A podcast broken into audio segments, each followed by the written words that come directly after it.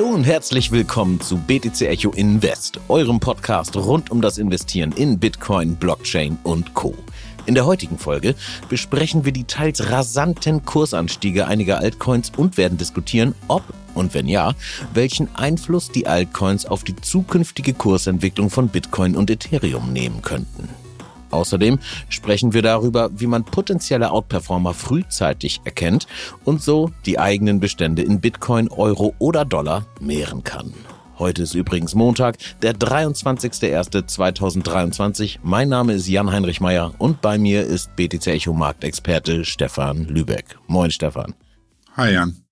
So, wir starten wie immer mit einem kurzen Marktupdate und genau wie in der vergangenen Woche fällt das, jedenfalls was die Kurse angeht, wieder recht positiv aus. Auf die vergangenen sieben Tage hat beispielsweise Aptos als Spitzenreiter der Kurszuwächse ein Plus von 70 Prozent, also rund 70 Prozent hingelegt und Axie Infinity folgte mit rund 40 Prozent. Auch Bitcoin hat mit rund 10 Prozent gut performt. Überhaupt sieht die Top 100 zum überwiegenden Teil grün aus. Wie kommt es aktuell zu so positiven Entwicklungen am Kryptomarkt, Stefan? Ja, also erstmal die Gesamtmarktentwicklung ist positiv, kann man sagen. Die freundliche Stimmung hat sich auf den Gesamtmarkt, also auf die Gesamtmarktkapitalisierung niedergeschlagen. Momentan haben wir rund 1,1 Billionen, hatte ich vorhin geschaut. Und ja, eigentlich die bullische Stimmung kann man da so ein bisschen ableiten, dass die nicht nur am Kryptomarkt ist, sondern wir haben wieder den klassischen Markt, der gut performt hat in der Vorwoche. Kryptomarkt wurde, weißt du ja, wegen der Korrelation auch noch ein Stück weit einfach mitgenommen. Mhm. Und ähm, ja, teils verantwortlich waren dafür ähm, ein Rückgang, deutlicher Rückgang bei den Erzeugerpreisen in den USA. Also die lagen sogar noch, ich glaube, fast ein 0,7 Prozent unter den äh, ohnehin reduzierten Erwartungen der Analysten. Das war ein ganz klarer Beat von den Zahlen. Ja. Und dann hatten wir vor allen Dingen besser als erwartete Quartalszahlen beim Streaming-Riesen äh, Netflix. Guckt ja jeder, jeder nutzt das Produkt. Interessant war da eigentlich, dass die, ja, die Zahlen, die, der Gewinn ein bisschen gefallen ist, aber die Nutzerzahlen sind deutlich angestiegen. Und das hat äh, dafür gesorgt, dass dann am Freitag, am Donnerstagabend kamen die Zahlen und am Freitag hat der Nasdaq mal richtig aufgedreht, 2,7 Prozent Kurs plus das war dann schon eine nette ist, Nummer. Ja, das ist schon ganz ordentlich, ne? Ähm, aber Netflix, du hast gerade gesagt, jeder nutzt es eigentlich, so ganz jeder noch nicht. Denn die Strategie ist da jetzt ja eher auf Neukunden zu gehen, fast schon auf Kosten des Gewinns, oder? Genau. Aber ich glaube, das sind auch mehr, also ich glaube, die Märkte Amerika und Europa sind eher die gesättigten Märkte.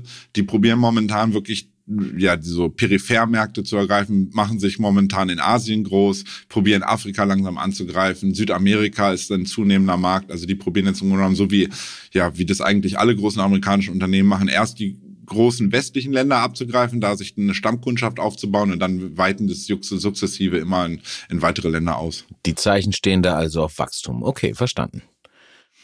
Ja, und dann haben wir eigentlich allgemein, wenn man noch so ein bisschen guckt, ähm, die anhaltende Dollarschwäche, hatte ich ja mal gesagt, alles, was in Dollar äh, gehandelt wird, profitiert natürlich davon, wenn der Dollar schwächelt. Das tut er weiterhin. Und ähm, allein wenn du siehst, im September stand der DXY, also der US-Dollar-Index, ja, auf einem krassen Mehrjahreshoch und er hat jetzt innerhalb von, was sind das, vier Monaten, äh, gut, ja, ungefähr vier Monaten, zwölf Prozent vom Hoch abgegeben. Und mhm. davon hat dann nicht nur Krypto profitiert, sondern auch Gold steht ähm, am ja, Mehrmonatshoch, Aktien performen dadurch besser und unser Kryptosektor ja, mag das halt auch ganz gern sehen. Ne? Ja, vor allem, wenn man die auf die, äh, auf die Altcoins schaut, ne? Ja, Altcoins, äh, da zeigt sich dann insbesondere bei vielen Layer 1 Projekten, also den großen äh, generell Ökosystem, dass da eine freundliche Entwicklung mal wieder zu sehen ist. In den letzten Tagen haben sich dann die Kurse neben Aptos äh, auch weiterer Layer Ones, unter anderem Phantom zum Beispiel, in die richtige Richtung, also gen Norden bewegt. Ähm, man muss da allerdings auch mal ein bisschen sagen, ähm, wenn man jetzt auf die Liste bei CoinGecko guckt, sieht man so, dass eine äh, Axie Infinity da auf Platz zwei steht und gestern äh, massiv angestiegen ist. Lustigerweise haben die genau übers Wochenende gemeldet, dass die Nutzerzahlen so niedrig sind wie Oktober 2020 nicht. Das lässt dann wieder darauf schließen, dass da ein Short Squeeze im Gange war. Ähnliches war ja eigentlich auch bei Solana vor ein paar Wochen der Fall.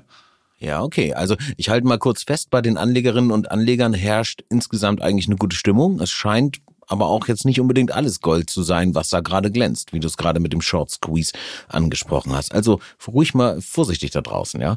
Ähm, und es gibt auch nicht nur gute Nachrichten. Ne? Ich denke da gerade vor allem an Genesis, denn ähm, ja, dieser mit dem Digital Currency Group eng verbundene, nenne ich es mal, Landing-Dienst hat jetzt gerade eigentlich Insolvenz angemeldet. Ne? Und ähm, was sicher nicht nur für DCG, also die Digital Currency Group und Genesis ähm, nicht erfreulich ist, ist auch für Unternehmen nicht erfreulich, die mit Genesis direkt verbunden sind, also diesen Dienstleister nutzen. Beispiel wäre da jetzt beispielsweise Gemini, also die Exchange von den Winkelfoss-Zwillingen.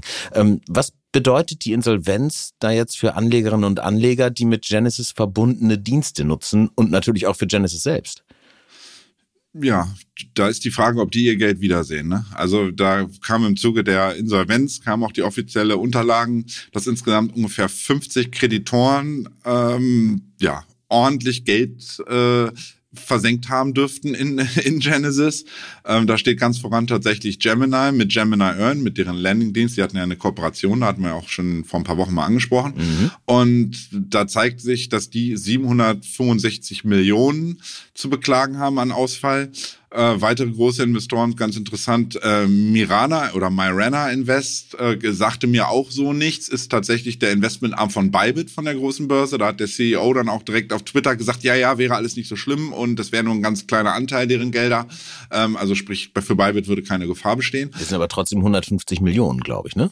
Ja, ist kein Pappenstiel. Ne? Also ich frage mich auch immer, wo die, wo die die Millionen, die Multimillionen immer aus dem Hut zaubern. Crazy, ja. Ja, dann ähm, Moon Alpha wird auch niemandem, glaube ich, was sagen, ist aber tatsächlich Babel Finance. Babel Finance ist jetzt äh, kein ganz kleiner. Die haben da 150 Millionen versenkt mhm. und bei Babel ist es so ein bisschen nicht das erste Mal. Die haben im Juli, falls ihr euch, weiß nicht, dran erinnert oder Leute, die intensiv bei uns lesen, da hatten wir auch mal eine Schlagzeile drüber, da hatten die 280 Millionen verloren an Kundengeldern, weil die ja einfach schlecht investiert hatten im Markt und mehrheitlich ihre Position nicht gehatcht hatten und die waren dann scheinbar permanent permanent long unterwegs und der Markt viel, äh, ja, viel gen Süden und da wurden dann einige Margin Calls ausgelöst. Da haben die dann auch mal gepflegt eine Viertelmilliarde, mehr als eine Viertelmilliarde versenkt gehabt. Auch also ordentlich was an Kohle. Dann noch ähm, in Verbindung mit Genesis Decentraland hat Geld verloren und auch sogar im ETF-Anbieter Van Eck, ne? Äh, genau. Und ja, also dass ein Van Eck äh, da mal Geld versenkt, das ist sekundär. Die sind, das, die sind Billionen, also mehrere Billionen haben die an der Management. Das ist für die ein kleiner, kleiner Fisch. Aber das Decentraland, unsere Mana, unser, ja, sagen wir mal, das, äh, das Metaverse, wo alle so ein bisschen sagen, Mensch, das sieht ja so aus wie 1998, ähm, dass die mal da 55 Millionen reingesteckt haben. Das ist jetzt keine kleine Summe für die. Ähm, war ich auch überrascht, definitiv. Hm, okay, wie geht's denn jetzt weiter? Bei Genesis. Ja, also die Geschäfte sollen laut der Geschäftsführung von Genesis und auch DCG, die haben das nochmal bestätigt, vorerst erstmal weiterlaufen äh, wie bisher. Ähm, ja, da kann man nur sagen, hoffentlich nicht so schlecht wie zuletzt. Und ja, da fällt mir nichts anderes ein. Eigentlich traurig, ne? Ich darf gar nicht lachen. Ja. Als ich, ja, und dann, also es ist wohl so, dass, also Reuters hatte am Freitag bekannt gegeben, dass äh, Genesis plant, die Umstrukturierung oder Neustrukturierung bis Mai durchzuhaben, dass sie irgendwann dann die Insolvenz durchhaben und dann soll es in Häkchen ohne Schulden wieder weitergehen. Äh, wie das einfach so gehen soll, bei momentan sagt man insgesamt rund 3,6 Milliarden an Verbindlichkeiten insgesamt. Mhm. Das wird sich dann halt zeigen. Ne? Ja, okay. Ähm, Anhörung ist heute, glaube ich, direkt, ne? Genau, das war heute Morgen, haben wir dazu auch eine Schlagzeile. Ja. Ähm, da hat man dann gesehen, auch in der Schlagzeile stand auch nochmal drinne, dass DCG, die Mutter, tatsächlich ähm, Genesis auch Geld schuldet, rund 1,65 Milliarden. Und ähm, ja, wie die die zurückzahlen sollen, ist auch noch nicht so ganz richtig geklärt, ob sich ja. dem dann entledigt wird, weil ähm, 575 Millionen sind im Mai fällig. Das ist eine Kurz, ein Kurzläufer eine Anleihe gewesen. Und dann haben die aber den Großteil, das ist ein bisschen mehr als eine Milliarde, die tatsächlich eine, ja, ein, ein langfristiger Kredit war, der tatsächlich erst in haltet euch fest, 2032 zurückgezahlt äh, werden soll. Also da muss man mal sehen, das war, glaube ich, sehr optimistisch geplant. Ich will da nichts unterstellen, aber das ist auf jeden Fall äh, schon in zehn Jahren etwas zurückzahlen zu müssen bei, dem, bei der kleineren Tochter und dann ist es eine Summe von einer Milliarde. Kein Pappenstiel. Ja, ein Schelm, wer Böses dabei denkt, ne? Also ja, klar, vielleicht war es eine sehr optimistische Herangehensweise oder ähm, Ja, aber das ist jetzt reine Spekulation. Aber ähm, äh, let's wrap it up mit äh, Genesis. Ähm, was ist jetzt da für mich als äh, Privatperson wichtig? Ja, also ich glaube, man sollte jetzt erstmal die Details der Anhörung abwarten. Heute könnte sich da vielleicht schon mal ein erstes, ein bisschen eine Tendenz irgendwie zeigen. Ähm, man muss allerdings vermutlich also es, es, liegt sehr nah, dass ähm, das Geld, was dort im Landing, was Leute im Landing hatten, dürfte im Anbetracht der hohen Verbindlichkeiten vermutlich weg sein. Also die, die mhm. Kleinanleger dürften, weil die auch immer erst als letztes bedient werden, dürften leer ausgehen, weil natürlich zuerst die großen Venture Capital Geber bedient werden würden, dann würden vermutlich Gemini und Co. noch ähm, was vom Restkuchen bekommen. Und man, man sagt allerdings tatsächlich, dass momentan noch 65 Millionen Dollar auf den Konten von Genesis liegen. Also da ist auch wirklich nicht mehr viel Geld da. Also im Vergleich oh. zu dem, was da an Verbindlichkeiten besteht auf jeden Fall. Ne? Oder auch überhaupt an Geldern, die von Investoren mal kamen, ja. Ja, das sind zwei Prozent, also nichts. Ja. Und ähm, ja, dann muss man halt überhaupt gucken, wie das auch rechtlich wieder ist. Ich kenne jetzt den Vertrag nicht von äh, Genesis, aber es könnte sein, dass es sich ähnlich verhält wie beim ähm, CFI oder CFI-Länder ähm, Celsius. Da hatte ja ein Richter auch äh, unlängst dann klar gemacht, dass laut den AGBs nämlich die Nutzer gar kein Anrecht auf ihr Geld haben.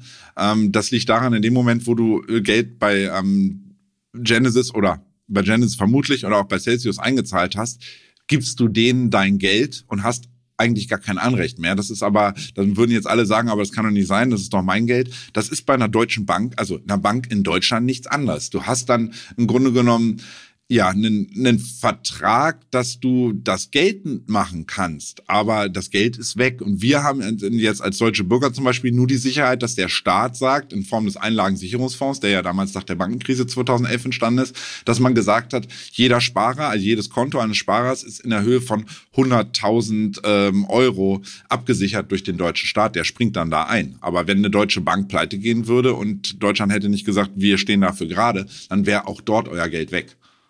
Zitat Angela Merkel, ihre Einlagen sind sicher. Ne? Aber klar, im Crypto-Space läuft das nochmal ganz anders. Super, Stefan, vielen lieben Dank dafür. Bevor wir zum nächsten Thema springen, würde ich gerne kurz auf eine Hörerfrage eingehen, die ja, einen gewissen Bezug zum Thema aufweist. Und zwar fragte uns Gerd B. via E-Mail, inwiefern die Digital Currency Group mit Kraken also der Exchange, äh, verbandelt sei. Ich tippe mal, dass die Frage darauf abzielt, wie sicher Kraken noch wäre oder die Funds dort, ähm, wenn die, das ist immer witzig, ne, wenn man was auf Englisch sagt und das R und die Funds dort, also die Funds dort bei Kraken, ähm, wenn die Digital Currency Group da jetzt zusammenklappen sollte. Ähm, Stefan, du sagtest im Vorgespräch zur Folge, dass DCG einfach ein Investor bei Kraken ist. Ich tippe mal, dass Kraken aber also anders als beispielsweise Genesis, jetzt nicht von DCG abhängig ist oder andersrum, sondern aufgrund der langen Historie bei Kraken da eigentlich ja keine Abhängigkeit so richtig vorhanden ist, also die im Grunde auf ihren eigenen Beinen stehen, oder? Mm, ja, das sehe ich genau. Also das ist definitiv so. Es, also es würde, wenn wäre dann nur ein Problem, wenn Kraken selber keine Einnahmen hätte, aber dadurch, dass es ja eine funktionierende Börse ist, die äh, verdienen halt Geld durch ihr einfach dieses Angebot auf der Börse. Mhm. Und es ist halt üblich, muss man dazu, zu, äh, dazu tatsächlich sagen, gerade ähm, auch in der Finanzbranche, dass man gegenseitig strategische Beteiligung aneinander hält. Da gibt es verschiedene Gründe für, da gibt es Anschubfinanzierung, Liquiditätsbereitstellung und aber auch, und das kennen wir auch aus deutschen klassischen DAX-Unternehmen zum Beispiel, Schutz gegen Übernahmen. Also man, man ist einfach investiert bei dem, teilweise auch bei den Konkurrenten sogar, einfach nur mit dem Hintergrund, ähm, insbesondere insbesondere mit ja, der, der Problematik, die hatten wir in den letzten Jahren immer wieder, dass China ganze deutsche Firmen gekauft hat, dass man das einfach feindliche Übernahmen ähm, und Technologieabfluss und Know-how-Abfluss dadurch verhindern will und es ausländischen Investoren einfach schwerer macht. Ne? Okay, dann brauchen aber jetzt Nutzerinnen und Nutzer von Kraken wahrscheinlich keine Ausfälle zu befürchten aktuell, oder? Nee, das denke ich nicht. Aber man sagt niemals nie. Und äh, wir wissen ja spätestens seit der FTX-Pleite, wo ich hätte mich vor einem halben Jahr gefragt, geht FTX-Pleite, hätte ich auch gesagt, im Leben nicht. Insofern, ähm, wir, was wäre, glaube ich, daraus gemacht? Man sollte ja aus so ein, so ein, so ein Ereignis, so ein krassen Ereignissen einfach lernen. Und man sollte daraus dann einfach mal mitnehmen, dass man nur da die Gelder und die Coins auf einer Börse tatsächlich hält, mit denen man aktiv auch investiert und tradet. So, der Rest wieso muss der, wenn ich die über eh über Jahre halten will, meine Bitcoins, wieso muss der da rumliegen? Müssen sie nicht. Dafür gibt's Hardware-Wallets, Sprichwort not your keys, not your coins, um einfach so ein Armageddon zu verhindern. Ne? Ja, da gehe ich d'accord. Ich glaube, FTX ist für manchen da draußen so eine, ähm, eine zweite Mt. Gox gewesen. Ne? Okay, zu Ausfällen äh, kam es kürzlich allerdings dennoch, und zwar im Cardano-Netzwerk. Da fielen am vergangenen Wochenende zarte 50 Prozent aller Nodes aus. Und sowas kennen wir ja sonst eher von Solana beispielsweise. Laut den Entwicklern ist aber kein Schaden entstanden, da das Netzwerk auf solche Eventualitäten jedenfalls weitestgehend vorbereitet ist. Also die Blockproduktion hat sich wohl für so einen kleinen Moment bisschen verzögert. Das war's dann aber auch schon. Und um genau zu verstehen, was da technisch passiert ist, wäre es sicher interessant, nochmal direkt mit den Entwicklern dort zu sprechen. Und ich bin mir beinahe sicher, dass die Redaktion da nochmal nachhaken wird und dann einen entsprechenden Artikel bei uns auf der Website veröffentlicht. Aber kurstechnisch, jetzt hier mit Blick äh, durch die Investorenbrille, hat sich dieser Bug, der dort umging, jetzt nicht wirklich ausgewirkt, oder? Ähm, ich, leider kenne ich den ganz genauen Zeitpunkt. Ich habe das mal schnell nachverfolgt, als wir das ja ähm, im Vorgespräch irgendwie wir das ansprachen, ob wir das mit reinnehmen. Da war es tatsächlich so, dass von Samstag auf Sonntag ADA mal kurzfristig um fünf Prozent ähm, der Kurs ein bisschen runtergegangen ist, hat sich dann aber wieder schnell erholt. Und wenn du sagst, halbe Stunde war der Ausfall ungefähr, das, das deckt sich so grob mit dem Chart. Man muss allerdings dazu sagen, das können auch normale äh, Gewinnmitnahmen immer mal gewesen sein. Das ist bei Altcoins, äh, die relativ volatil sind momentan, ist das völlig normal. Und auch Bitcoin hat in den Zeitraum ein gutes Prozent abgegeben. Insofern da jetzt eine 1 zu 1 Korrelation herzustellen, ist schwierig. Ja, okay, verstehe. Aber das ähm, Vertrauen der Anlegerinnen und Anleger scheint da jetzt nicht äh, verletzt worden zu sein und langfristig scheint Cardano da jetzt keinen wirklichen Schaden genommen zu haben. Ne? Vielen Dank dir, Stefan. Detaillierte Informationen zu allen angesprochenen Themen bekommt ihr, wie gesagt, in den Artikeln auf unserer Website oder noch einfacher in der BTC Echo App. Dort gibt's auch direkt eine Übersicht aller Kurse, alle Podcasts und in Kürze sogar unser Magazin. Der Download ist natürlich kostenlos und die App ist selbstverständlich für Apple und Android-Geräte all das verfügbar. Achtung, dieser Podcast stellt keine Anlageberatung dar. Alle Aussagen dienen lediglich der Information und spiegeln die persönlichen Meinungen unserer Redakteurinnen und Redakteure wider. Stefan, kommen wir zu unserem heutigen Hauptthema und da vielleicht vorab der Hinweis, dass wir lang hin und her überlegt haben, worüber wir heute sprechen wollen.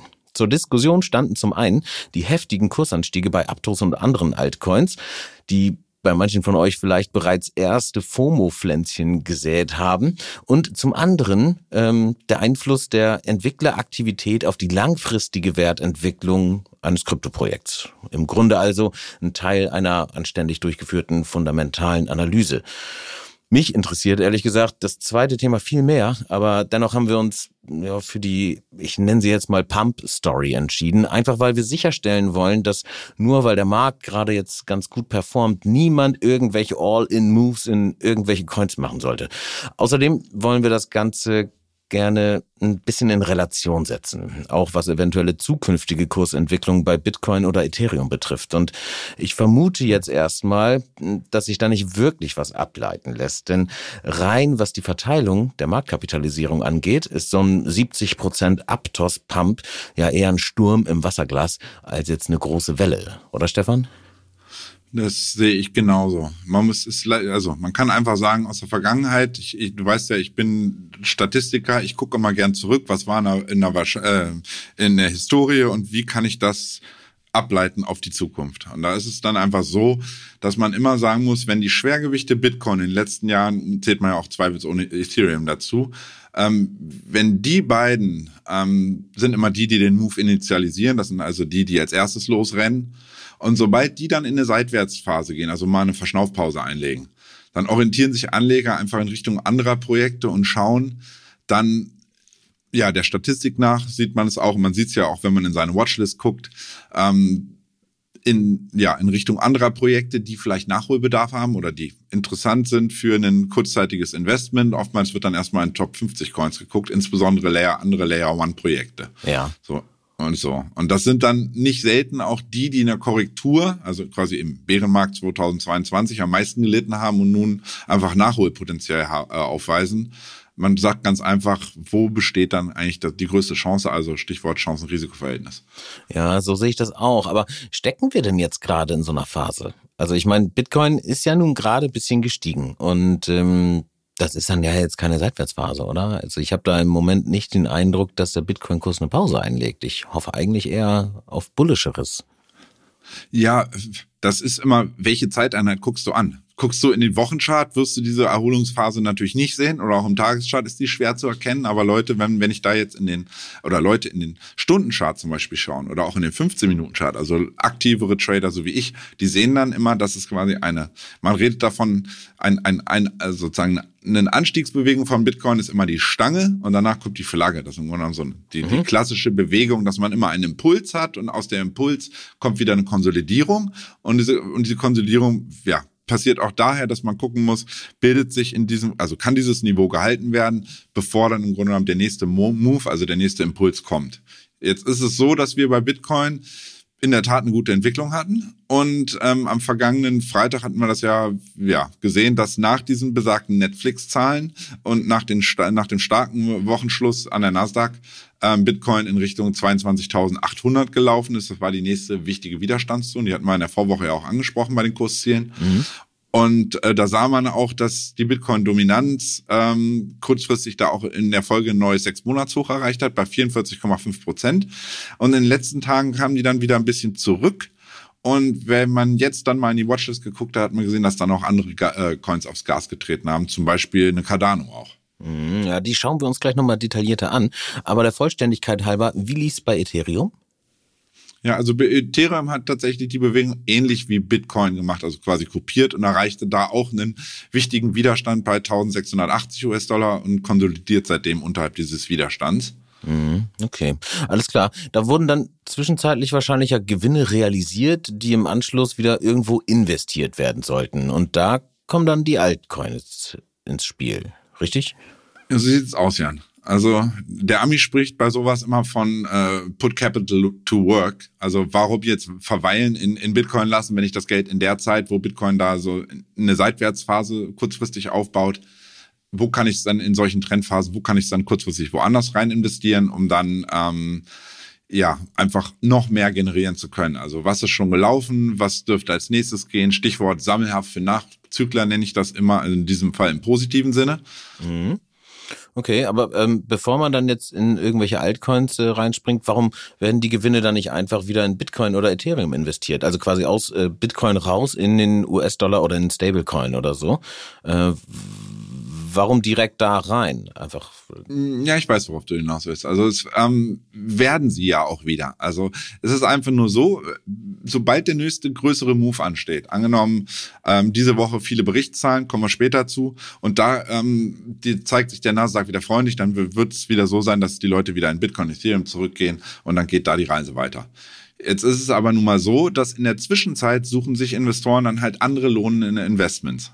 Und ähm, der Trick ist auch ein Stück weit, viele interessieren sich dann gar nicht für den US-Dollar-Gewinn, den sie gemacht haben. Also sprich, sie wollen nicht die US-Dollar in dem Sinne sofort vermehren, sondern ähm, sie haben dann Interesse daran, ihre Bitcoins zu vermehren. Also im Grunde nicht nur den reinen Dollar-Gewinn bei Bitcoin mitzunehmen, sondern zusätzlich auch noch Bitcoins zu akkumulieren. Und wenn es dann bei Bitcoin weitergeht, switchen sie einfach zurück in Bitcoin. Deswegen gibt es ja auch ähm, die nicht nur die Handelspaare gegen US-Dollar, sondern halt auch gegen Bitcoin oder Ethereum zum Beispiel. Okay, also es geht im Grunde darum, zu gegebenem Zeitpunkt die Projekte mit dem größtmöglichen Wachstumspotenzial zu identifizieren und das Potenzial dann eben halt auch zu nutzen. Ne? Und dabei geht es jetzt häufig ja eigentlich um Wachstumspotenzial, das mit so Indikatoren wie beispielsweise der Entwickleraktivität ähm, in Zusammenhang steht dann eben eher nicht, ne? sondern vor allem darum, wo in kürzester Zeit, mal so auf den Punkt gebracht, am meisten Wachstum generiert werden kann. Jedenfalls eben aus Sicht eines Traders und aus Sicht des jeweiligen Zielassets. Also ne, ich als Trader renne einfach dahin, wo ich einen Hebel finde, um beispielsweise dann mittelfristig meine BTC äh, zu mehren oder eben auch meine ETH. Korrekt? Genau. Der Dollargewinn ist ja immer nur Teil dieser Gleichung. Ja. Um zusätzlich, um halt in solchen Phasen wirklich dann nochmal doppelt sozusagen zu profitieren, ist es halt einfach lohnenswert, seine Anteile am sogenannten Underlying Asset, das in diesem Fall Bitcoin und Ethereum ist, ebenfalls zu vermehren. So habe ich im Grunde genommen wie, wie so ein, ja, einen Katalysator, den ich da zusätzlich einbauen kann. Ähm, oder ja, einfach ich potenziere das nochmal zusätzlich meine Gewinne und dann schaue ich mir einfach an, welche Paare da interessant sind mhm. gegen Bitcoin mhm. und Ethereum. Man kann die auch gegen, man kann ja auch mhm. eine Aptos gegen den Bitcoin handeln. Man muss die ja nicht gegen US-Dollar handeln. Ne? Ja, ja, okay. Und dadurch kommt es dann ähm, im Endeffekt auch zu diesen krassen Kursanstiegen. Ne? Denn, also jetzt wie kürzlich beispielsweise bei Aptos. Ne? Wir nehmen, also für euch da draußen die ganze Zeit Aptos, weil wir eben diesen 70% Pump dort in den letzten sieben Tagen hatten. Denn wenn jetzt äh, von BTC einer direkt in Aptos äh, tauscht, ähm, würde das ja bedeuten, dass wir ja aufgrund der der ähm, der höheren Marktmacht, sage ich mal, von Bitcoin und dem Geld, was da drin steckt, dann bei Aptos eben diesen äh, diesen signifikant stärkeren ähm, Anstieg sehen. Einfach weil das, auch, wie erkläre ich das? Kannst du da mal eben kurz einspringen? Also Bitcoin hat viel mehr Marktkapitalisierung, das heißt, da steckt viel mehr Liquidität drin und wenn diese starke Liquidität dann auf eine eher auf ein eher dünnes Orderbuch äh, einprasselt, wie es bei Aptos wahrscheinlich der Fall ist, dann ist die Bewegung einfach viel stärker. Habe ich das genau, richtig erklärt? Das hast du eigentlich schon gut gesagt. Okay, also das ist, wenn du, also der große Bitcoin-Stein fällt ins kleine Wasserglas Aptos und macht dann da eine Welle. Okay, ähm, so. Und dann kann man eigentlich auch so ein bisschen sagen, dass ähm, ich rede davon immer so ein bisschen von einer Rotation, quasi die, die, die Investoren oder die Anleger rotieren rein in bullische Altcoins mit dem Ziel der Bitcoin-Akkumulierung und äh, profitieren, wie gesagt, doppelt. Nicht nur US-Dollar äh, vermehren, sondern ihre Bitcoin äh, vermehren sie. Und in der Sekunde, wo sie sehen, die Reise geht bei Bitcoin weiter, Bitcoin macht den nächsten Move, switchen sie einfach wieder zurück und dann werden die Altcoins wieder ein bisschen äh, links liegen gelassen und dann achtet man wieder darauf, dass man die, quasi die Bitcoin-Rutsche nicht äh, oder den Bitcoin-Anstieg in diesem Fall nicht verpasst. Okay, Stefan, dann haben wir jetzt aber hier den großen Schockmoment in dieser Podcast-Folge, denn wir haben ja vorher gesagt, nimmt Aptos oder diese rasanten Kursanstiege, nehmen die irgendeinen Einfluss auf die Kursentwicklung von Bitcoin und Ethereum und ähm, Oh mein Gott, nein, wahrscheinlich nicht, sondern es ist wahrscheinlich eher andersrum, richtig? Siehst. Also die leichteren Kursanstiege bei Bitcoin und Ethereum nehmen rasant starken Einfluss auf die Kursentwicklung kleinerer Coins, richtig? Sie, Senior. So okay, dann haben aus. wir haben wir den ersten Mythos hier in dieser Folge schon mal äh, abbauen können. Das freut mich sehr. Gut, aber also es verhält sich im Endeffekt andersrum, haben wir ja gerade gesagt, aber genau. auf, dem, auf, dem, Rückweg passiert schon auch irgendwie was, oder nicht? Also wenn aus Aptos dann wieder in, in äh, Bitcoin irgendwie rein, aber der, das ist dann zu schwach. Als das ist ja, das ist einfach ein zusätzlicher Move. Also es gibt quasi ja die Händler, die dann in Bitcoin reinspringen, wenn Bitcoin ausbricht, die nur auf den US-Dollar-Chart schauen. Die gehen dann rein mit ihren, ähm, ja, ihren Stablecoins oder mit ihrem Fiat und ähm, sorgen dafür, dass Bitcoin dann weiterläuft. Und dann mhm. kommen die, die dazu, die sehen, oh, oh, Bitcoin steigt. Und das sehen sie ja auch in dem Moment, dass Bitcoin im Verhältnis zu ihrem sagen wir mal jetzt, wir bleiben einfach mal beim Beispiel Aptos, dass Aptos dann gegen Bitcoin relativ wieder ein bisschen verliert, dann gehen die Leute dort raus, ziehen die Gewinne, die sie ja, im Grunde genommen gemacht haben, ja. ziehen sie raus und gehen lieber wieder in die, in die, ja, in das andere, also in die Hauptwährung Bitcoin zurück. Und das hat dann einen zusätzlichen Impuls, einen positiven für ähm, Bitcoin selbst. Ja, schiebt nochmal extra an, ist einer von vielen wahrscheinlich Faktoren, der dann dort Bewegung reinbringt. Okay, aber dann ist da jetzt die Frage, wie finde ich das nächste Aptos? Also macht es da Sinn, jetzt einfach so einen Haufen kleine Projekte ins eigene Portfolio zu legen und einfach zu hoffen, dass da mal was bei ist, was dann steil geht? Oder gibt es da eine bessere Methode?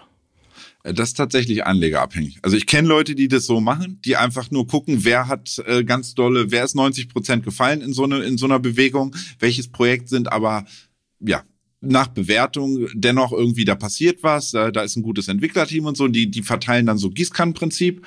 Und mhm. ähm, das ist aber auch ein bisschen, wie lange will man anlegen, wie aktiv kann man den Markt beobachten, wie viel Risiko mhm. will man eingehen. Das ist einfach so wirklich enorm ähm, Investoren- oder Anleger abhängig. Mhm. Und dann hat die Vergangenheit eigentlich gezeigt, wenn ich wieder auf die Statistik zurückgreife, dass es immer am meisten Sinn macht, bei Verhältnis, äh, verhältnismäßig geringem Risiko im Bereich zunächst dann im äh, im Bereich der Layer One Projekte zu investieren. Mhm. Und dann kann man einen Blick auf die Performance in diesem Sektor stechen, halt dann etablierte Projekte wie Phantom zum Beispiel, Nier, Cosmos, Atom, aber auch eine ADA vielleicht da im, ins Auge, weil ADA hatte minus 92 Prozent vom Alltime High. Das, äh, tiefer geht's ja kaum noch. Und mhm. da kannst du dann sehen, da könnte was gehen. Und wenn du mich jetzt fragst, was ist das nächste Aptos?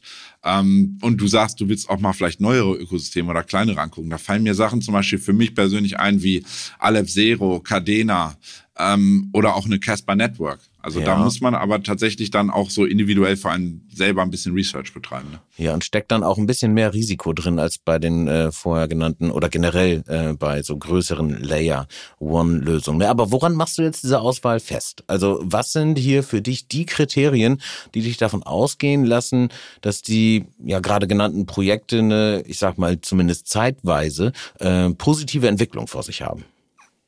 Ja, zuallererst geht man eigentlich erstmal auf CoinMarket, äh, CoinGecko, wie auch immer, eine der großen Vergleichsseiten und sortiert sich optimalerweise die Coins so ein bisschen nach Kategorien. Man muss ja nicht nur sozusagen die Liste der Top 100, 200 abkleiden, sondern man kann ja oben mittlerweile auch auswählen, ich will, ich bin, ich glaube, DeFi wird in diesem Jahr super sein, dann kann ich mir da oben Klick DeFi angucken, dann sehe ich, welche Projekte sind überhaupt im DeFi gut und, und vor allen Dingen schon gelaufen.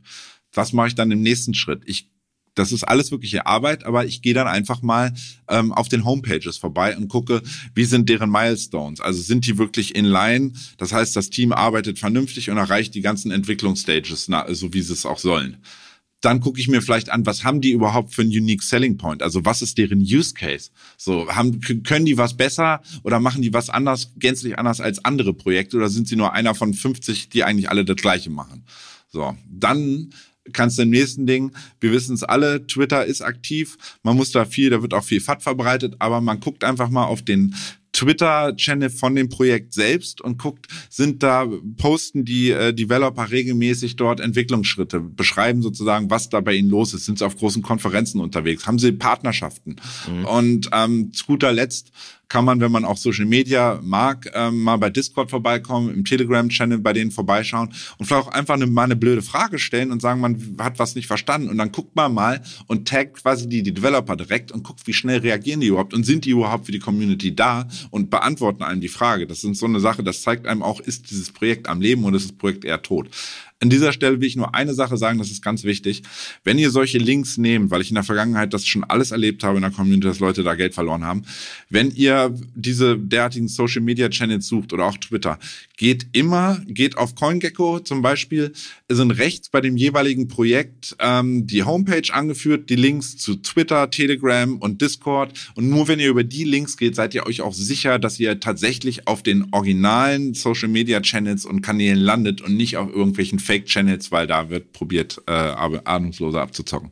Ja, okay. Oder also vielleicht gerade so äh, Community-Server-Verlinkung dann von der offiziellen Seite, nicht bei äh, CoinGecko oder so, weil selbst die könnten natürlich irgendwie einen Link untergemogelt bekommen haben. Aber selbst auch bei einer offiziellen Website kann es sein, dass hinten was mit der Domain-Endung nicht stimmt. Also wie gerade schon eingangs gesagt, die ähm, Risikobereitschaft braucht es, glaube ich. Ne? Also hohe Chancen äh, oder hohe äh, ja, Renditemöglichkeit bringen teilweise auch auf jeden Fall ein hohes Risiko mit sich. Okay, aber also unterm Strich bedeutet das also, am Ende läuft doch alles wieder auf eine fundamentale Analyse hinaus und dann hätten wir vielleicht doch einfach die Folge zur Entwickleraktivität machen sollen, oder was meinst du? Ist nicht von der Hand zu weisen. Also es ist eigentlich wie ähnlich wie beim am klassischen Markt bei einer Aktie da schaue ich mir auch mal optimalerweise mal die Quartalszahlen an. Dann gucke ich mir an den Sektor, wo die, genommen die Aktie zu verorten ist und ob dieser Sektor überhaupt Potenzial in der Zukunft hat. So, also das, man muss da halt selber ein bisschen proaktiv sein und Arbeit reinstecken. Mein Freifahrtschein zu schnellem Geld, äh, der einem vermeintlich suggeriert wird, den gibt's nirgendwo, sondern es ist immer alles mit Arbeit verbunden. Okay, also wenn ihr da draußen auch Lust auf das Thema Entwickleraktivität in Verbindung mit äh, der Wettentwicklung habt, auch wenn das erstmal nicht so sexy klingt, dann lasst es uns aber gerne wissen und schickt uns einfach eine Mail an podcast.btc-echo.de und generell freuen wir uns natürlich immer über euer Feedback, Fragen und selbstverständlich auch Bewertungen auf Apple Podcasts, Spotify und Co. Habt ihr schon eine Bewertung dagelassen? Nee? Noch nicht? Dann wird's aber Zeit. Wir warten jetzt kurz. Geht ja ganz schnell. Einfach Sternchen drücken. So, erledigt. Vielen lieben Dank. Damit nähern wir uns dem Ende der heutigen Folge und damit auch dem Ausblick für die kommenden sieben Tage. Gibt es irgendwelche Events, die Anlegerinnen und Anleger in dieser Woche auf dem Schirm haben sollten, Stefan? Ja, alles ist ähm, im Blick der Quartalszahlen. Also die Berichtssaison in den USA, die nimmt gerade Fahrt auf. Netflix und die US-Banken haben in den Vorwochen halt den Anfang gemacht, wie immer. Und jetzt kommen die Quartalszahlen ähm, von Microsoft morgen.